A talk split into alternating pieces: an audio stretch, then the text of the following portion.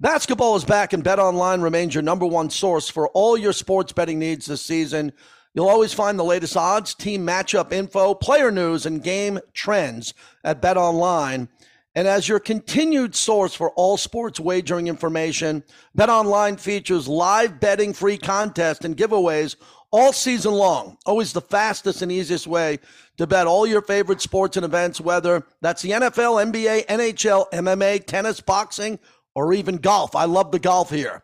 Head to betonline.ag to join and receive your 50% welcome bonus and your first deposit. Make sure you use promo code BLEAV, B L E A V, to receive your rewards. Bet online, where the game starts. All right, it's JT, and the NFL trade deadline just happened. Uh, Corey Wootton's kind enough to join us, the former defensive end from the Bears, and a great insider covering the Bears and the entire NFL. Corey, let's jump in and start with the Bears with Roquan Smith leaving, Robert Quinn getting Claypool in return. A lot of action coming out of Chicago. How do you see it? You know, I, I, expected the Robert Quinn thing as an aging pass rusher that really wasn't up to par this season after his magnificent season last year. Um, I kind of saw that coming, but Roquan Smith, I thought he'd be a staple of, of the great Bears linebackers uh, for years to come. So I was really surprised by that. You know, and I think people have said, oh, well, he hasn't played up to what we thought he would. But this defensive line has been suspect all year. So it's kind of tough to play behind, you know, a defensive line of unproven guys. So, you know, I would have liked to keep him in the organization because you had another year potentially being able to franchise him and whatnot. But um, I kind of saw him being here. But I love the addition of Claypool, right? Justin Fields needs receivers, and that kind of fits the mold. You know, he's 6'4, 238. He's super athletic and I feel like he hasn't even scratched the surface of what he can be in this league. Yeah, I find that an interesting move too because he's a big guy. And if you go back to Allen Robinson or some of the big receivers in the league to try to get Justin Fields more comfortable in a short passing game, a guy who can get a 50 50 ball. But I want to even go back to Khalil Mack leaving. To lose Mack, Roquan Smith, and Quinn, teams around this league would love to have those guys. But as a former player, you know, it's about business, expiring contracts, signing bonuses, all of it. It seems really complicated in Chicago. Are the Bears fans upset about all this, or they understand the growing pains and the process that's happening? So I, I, think the Roquan thing, that's how some people feel a certain type of way about it. They didn't expect that, but the, some of the other, you know, Khalil Mack going, Robert Quinn going, they kind of understand that. You know, they like the Claypool but I think a lot of people are just trusting Ryan Poles, right? You have to give him some time. I don't think anybody was expecting the Bears to to go on a long playoff run and win the Super Bowl this year.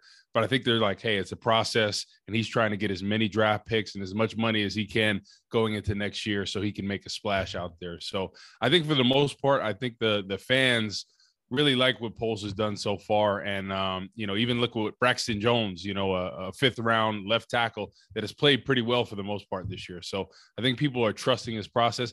And for me, it's a little tough. You know, the, the Roquan trade, I, I really didn't like that too much. But I guess I'm just going to have to trust that, that he has the Bears' best interests in mind and it's all a process, right? It's a rebuild season, so sometimes it takes a year or two, and I know fans don't like that, but that's the reality in the league. Yeah, and Corey, you know, I'm out here in Vegas with the Raiders, and they have a new regime, and they're paying guys like Maxx Crosby and Darren Waller and Hunter Renfrow. They're getting extensions. They didn't do anything at the trade deadline because they're two and five. And if there were a team that didn't lose a couple of more games and had a couple of bad breaks, they might have been buyers. And I want to jump in with what's happening now with Bradley Chubb ending up in Miami. Man, I know that the Denver Broncos have had a lot of problems getting Russell Wilson and Nate Hackett on the same page, but I thought Chubb was a cornerstone guy now that Von Miller's gone to Buffalo. Were you surprised by that trade? Yeah, I was surprised, especially for a younger guy. I was kind of hoping the Bears would go after him. You talk about the Bears need needing a, a dominant pass rusher, especially with Robert Quinn leaving. Um, you know, I, I, I really wasn't surprised because you, you, hear a little whisperings throughout the league that kind of Bradley Chubb might have been available. Um, but hats off to the Dolphins. I think that was a great pickup for them. They kind of need pass rushers right now. Their offense is dynamic. Uh, you know, when Tua's in there with the wide receiver uh, tandem that they have, but they, they need pass rushers. So I think they they did a good job getting him. And like I said, I would have liked the Bears to, to get Bradley Chubb just because it's hard to find great pass rushers in this league. Yeah, well, I'm looking at a meme right now coming from uh, one of the gaming websites on what the Dolphins got back on the Trey Lance move with the Niners for all those picks. Trey Lance can't play. And then you look at Chubb and Tyreek Hill and Waddle and how they've been able to pull the trigger on this. It's just incredible to me what we're seeing here now because a lot of young GMs, and how has it changed since – you retired from the league where these young GMs are not looking at picks anymore. They want to do trades. They want players now that can better the team, and they're not looking like they're patient long term. How do you see that?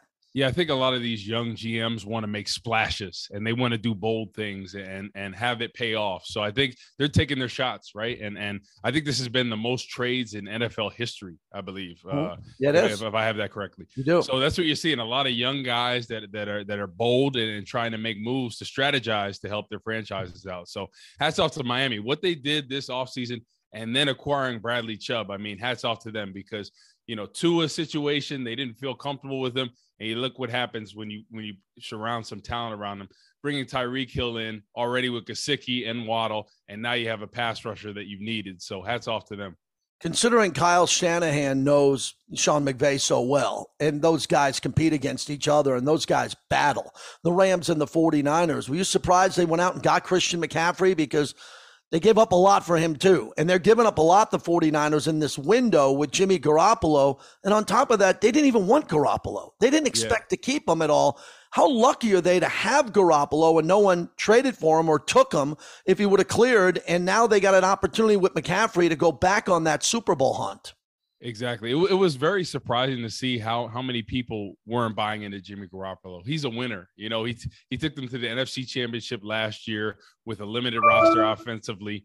And then you look at what he did. He brought him to the Super Bowl as well. He knows how to win games. It's not flashy, but in this league, what wins games, right? Playing great defense, which the 49ers do, and then having a quarterback that can lead you some drives and not turn the football over. And that's what Jimmy Garoppolo does. And I think that's a recipe for success, especially with the roster that they have. So it was good for them to keep him on the roster because, you know, in my opinion, going into the season, I thought he should have been the starter day one. You know, I, I thought he should have. And, and people were saying, well, you know, Trey Lance should be the starter. But I, I thought Jimmy Garoppolo was a proven winner in this league. And that's hard to come by. The leadership, I think people don't understand the impact that he has with that offensive unit. You think it was shrewd by Jacksonville to add Calvin Ridley, considering what they've spent on their receivers, and he can't play this year because of the gaming violation, the suspension there. That was one that kind of came out of nowhere. Yeah. A lot of fans didn't even realize that you could trade for a suspended player. Jacksonville getting a pretty good player that could fit in with Trevor Lawrence long term. Yeah, I think that's the biggest thing. They're trying to surround him with talent, right? That's that's what in this league, that's the difference between guys playing well, playing up to their capability is surrounding him with talent. So he can't play this year, but they're going to have him ready to go next year and I'm sure they'll make some some major moves uh, you know, to help him out as well because they want him to do well. In this league, guys pick a quarterback super high. They want him to perform well. So they're going to do everything they can to, to allow him to do that. You know, I'm looking at some of these teams that made deals and the contenders, the Vikings, TJ Hockenson to get a quality tight end, considering the injury that they had from Detroit. Detroit gets a 2023 second rounder, a 2024 third rounder. I don't think Green Bay is going to be able to catch Minnesota. No way. They are out and they are running away from this. I thought this was another good move by the Vikings to add another weapon for Kirk Cousins. Yeah, they get loaded. And, and you look at the wide receiver, Justin Jefferson and now TJ Hockenson. I felt like Detroit really didn't util- utilize him to his full capability. You know, watching him in college and his first year, you know, he he was really a force to be reckoned with. Now with the Vikings, you know, you combine Kirk Cousins with another weapon in this dynamic offense, and defensively they've been playing good at times. So yeah, Green Green Bay, uh, unless unless they they catch catch some some wins and and they go on a run, I, I see the Vikings uh, winning winning this uh, outright. So overall, as we wrap this up and we take a look at this, you mentioned more trades than ever at the trade deadline, and I know you have a lot of other sports you like. You're wearing that Patrick Ewing jersey. I'm a diehard Ewing fan, and you know what what happened with Steve Nash getting fired today, and how the NBA players are getting traded all the time. The NBA trade deadline in the off season moves the needle. I really think what we're seeing at this point is the NFL saying, hey, we want to be a part of this, Corey. We want to have a big trade deadline like they have in other sports. And I thought it moved the needle earlier today.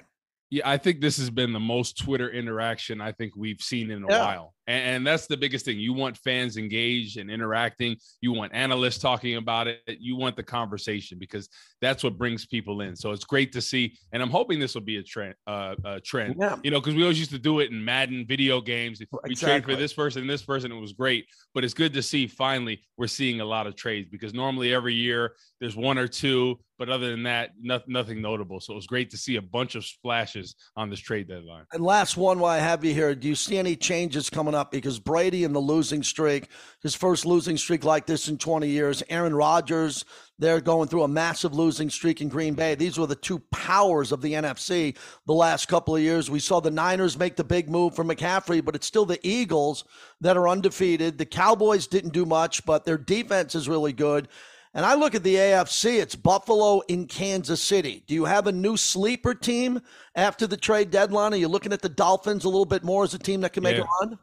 Yeah, I, I, really like the Dolphins. I know a lot of people have been up and down on them, but you look at the talent at receiver and then Mike Gesicki as well. And now you have Bradley Chubb, a dominant pass rusher. I think they're going to continue to get better. I think Tua has really showcased listen, is not flashy at times, but he puts up numbers and they get in the end zone. So that's what it takes. He's been limiting his turnover. So I, I, I like Miami as kind of the sleeper in that AFC. Corey, thanks for doing this. We had to turn this around quickly with all the noise today and all the activity. Thanks for making time for us on NFL Hits on Bleav. Appreciate you. Oh, no problem at all. Thanks for having me.